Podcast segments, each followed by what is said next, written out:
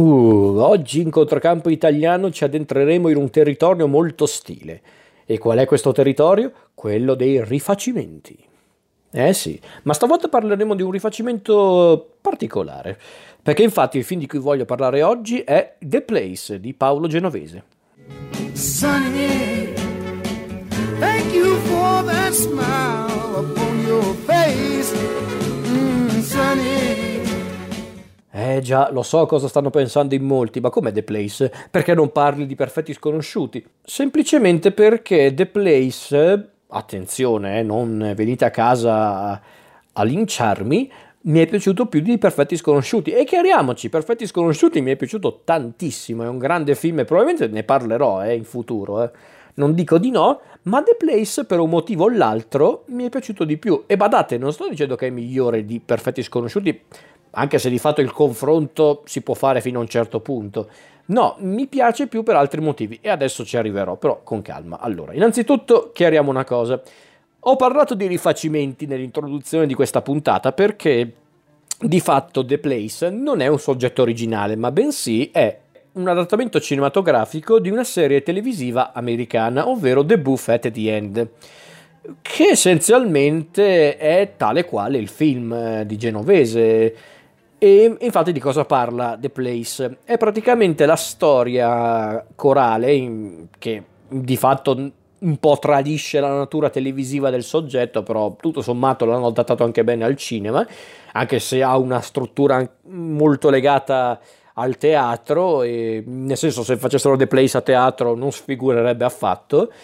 La storia è appunto quella di un, di un locale, di un bar, eh, che nel film è proprio il The Place, il posto, e in questa storia noi seguiamo la routine giornaliera, le routine giornaliere anzi nel caso del film, di un misterioso individuo di cui non conosciamo il nome, la provenienza, niente, non sappiamo neanche di fatto se quest'uomo è effettivamente un uomo, perché in certi punti sembra quasi più la cosa più vicina al diavolo sceso in terra, questo misterioso individuo, interpretato nel film da Valerio Mastandrea, che sta sempre allo stesso tavolo di questo, di questo bar, di questo locale, bar-ristorante, e ogni giorno quest'uomo interagisce con diverse persone che vengono da lui per poter esaudire un loro desiderio. E questo misterioso e anche un po' luciferino essere umano è disposto a esaudire i loro desideri, ma in cambio di un favore, di un, di un compito da svolgere. Solo che questi compiti che lui offre a tali persone sono cose che o sono apparentemente impossibili, non necessariamente a livello pratico, ma a livello ideologico, a livello morale, oppure sono proprio cose che mirano ai propri principi etici e morali e quindi è difficile dire sì, lo faccio, no, è proprio perché infatti il concetto è proprio questo, tu tu svolgi questo compito apparentemente impossibile e io esaudisco il tuo desiderio. Facile, no? E quindi il film è proprio questo, è semplicemente la continua interazione tra questo misterioso personaggio, questo personaggio anche un po' maligno e tutti questi esseri umani che per un motivo o l'altro cercano appunto di esaudire i loro desideri, che a volte possono essere desideri forti, anche profondi, altre volte possono sembrare dei desideri futili, dei desideri quasi infantili in certi casi, quindi è molto interessante. E qui c'è il motivo per cui, per esempio, The Place mi piace più di, di, Perfetti Sconosciuti, ovvero è un film molto profondo, è un film incredibilmente profondo perché è un film che parla di tante cose come la questione del libero arbitrio, è un film che comunque parla del male perché comunque quello che il misterioso uomo interpretato da Mastandrea chiede ai suoi clienti di fatto è compiere azioni malvagie, azioni malvagie non intese necessariamente mosse dalla malvagità, ma che comunque comportano un danno nei confronti di uno sconosciuto, comunque di una persona eh, non direttamente coinvolta nell'affare che avviene nel The Place. C'è tutta la questione della scelta, proprio del concetto di prendere una decisione che potrebbe portarti da una parte invece che da un'altra, che si ricollega effettivamente alla questione del libero arbitrio. E ehm, da una parte c'è anche una sorta di riflessione su su, come possiamo dire, sulla nostra natura spesso molto contraddittoria, legata soprattutto alla nostra continua ricerca di un sogno, un sogno, un desiderio da realizzare. Insomma, sono temi molto forti, molto profondi e sono sicuramente il motivo principale per cui questo film mi è piaciuto anche più di Perfetti Sconosciuti, senza togliere nulla a quel film, eh, chiariamoci oltre ovviamente anche alla regia di Genovese, alla, all'ottimo adattamento della serie, perché poi l'ho recuperata la serie ed è un prodotto televisivo eccezionale, The Buffet at the End. E devo dirlo, adattarlo al cinema era molto difficile e ci sono riusciti, ci sono riusciti in un modo anche molto sciolto, in modo molto efficace. Certo, si vede che non è un soggetto nato per il cinema per via dei tanti personaggi, anche della sua struttura molto più vicina appunto alla alla rappresentazione teatrale piuttosto che al racconto cinematografico, però ci può anche stare un film un po' più sperimentale anche a livello strutturale, assolutamente. Io non, non me la sento di, eh, di, non premiare questo film eh, per un motivo o l'altro. E infatti The Place, eh, pur avendo molti tratti comuni con, eh, con Perfetti Sconosciuti, dato il già citato impianto teatrale, le atmosfere, e qualche volta anche le riflessioni, anche se dire a tutti The Place va molto oltre rispetto a Perfetti Sconosciuti, pur avendo questi legami con Perfetti Sconosciuti, The Place è un film molto diverso. Non dico che è un film che evita facilmente la trappola dell'esercizio di stile, perché di fatto è un po' un esercizio di stile, ragazzi, non si può negare. E sì, non è un film adatto a tutti per via appunto di questa sua struttura molto non dico anticinematografica, ma sicuramente non abbastanza tipica per quanto riguarda un film destinato al cinema. E sicuramente le ambizioni narrative e tematiche sono molto lodevoli, ma hey, viviamo anche in un'epoca in cui il pubblico sa essere molto superficiale, quindi difficilmente un film del genere può essere premiato, anche perché è un film molto cinico, spesso anche molto, come posso dire, molto maligno però devo dirlo, sono anche i motivi per cui mi è piaciuto tanto questo film. Perché quella di The Place è una storia ricca di sfumature, rappresentate soprattutto dal personaggio di Mastandrea. E, e sì, magari il film non è apprezzabile da tutti o, a, o alla portata di tutti, però Genovese ci ha provato almeno. E sì, lo so che questo non deve essere un motivo di vanto, però in certi casi, soprattutto nell'ambito del cinema italiano, dove spesso le sperimentazioni latitano, è una cosa da apprezzare. È un po' quello che ho pensato, per esempio, per il film di Pietro Marcello, Martin Eden, che è un adattamento cinematografico del romanzo di Jack London, ambientato in Italia, proprio adattato al contesto italiano. Non è un film che mi ha fatto sbavare, non è un film che ho amato la follia, ma l'ho apprezzato e soprattutto ho apprezzato il tentativo di fare un, un'operazione del genere, che non è molto frequente nell'ambito del cinema italiano, quindi io non me la sento assolutamente di di penalizzare quel film come non, se, non mi sento di penalizzare The Place, assolutamente. Perché infatti quando ero andato a vedere The Place ho pensato sì, sarà un po' perfetti sconosciuti, ma ambientato in un bar invece che in un appartamento. E invece no, mi ha sorpreso per questo suo tentativo di spingersi oltre. E quindi non solo ho accettato la sfida quando ero andato a vederlo al cinema, ma l'ho pure gradita questa sfida. Perché io ci ho visto anche molto cinema in questa storia, in questa storia che vede questo oscuro intermediario, eh, un intermediario che sta proprio lì a gestire tante di quelle nefandezze e che passa le sue giornate a gestire e ascoltare queste anime sperdute, sperdute a causa di, eh, di tanti sentimenti umani come il dubbio. Basti pensare al personaggio di questa suora molto candida e carina, interpretata da Alba Rovacer o Rovacher, non ho mai capito se la signora mi sta ascoltando, ma ne dubito. Se mi sta ascoltando chiedo scusa perché non so come si pronuncia il suo cognome, però davvero lei mi piace tanto davvero non esiste un potere per farla attraversare la quarta parete e abbracciarla per quanto è tenera in questo film.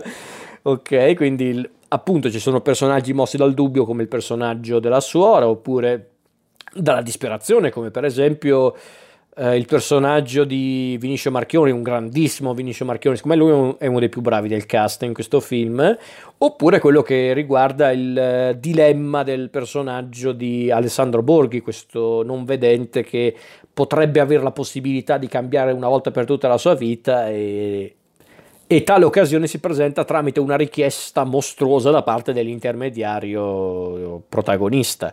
Oppure ci sono personaggi mossi dalla rabbia, come per esempio il personaggio di Marco Giallini, questo poliziotto molto rude, molto molto anche rabbioso, ma che di fatto ha un grande dolore dentro di sé.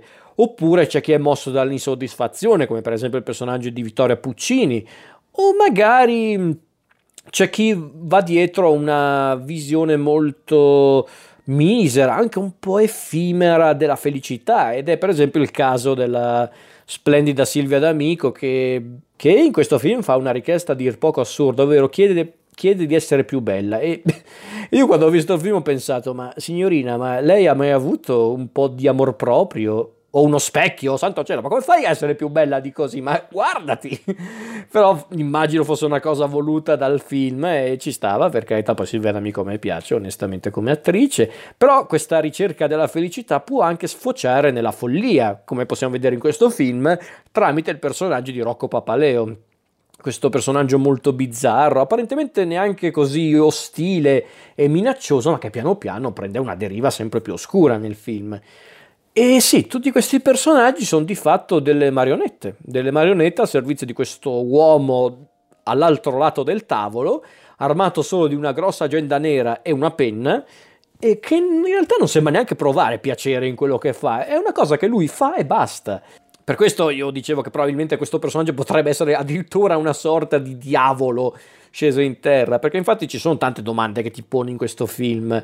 Eh, chi è davvero questo essere ripugnante interpretato da Mastandrea? È il diavolo o forse è semplicemente un malvivente molto organizzato, molto abile e che ha amici potenti alle spalle? Chi lo sa? Eh, oppure i desideri che quest'uomo promette li può davvero realizzare o semplicemente quello che avviene nel corso del film è solo frutto del caso? Anche perché poi nel corso del film ci rendiamo conto che le diverse richieste dei, dei personaggi che interagiscono con Mastandrea sembrano legate fra loro, perché comunque questo personaggio sembra proprio manovrare tutti questi suoi clienti in modo che si incrocino ogni tanto per magari semplificarsi anche la vita, chi lo sa.